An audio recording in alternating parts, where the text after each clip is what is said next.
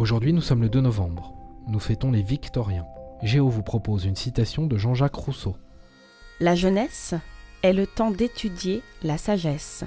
La vieillesse est le temps de la pratiquer.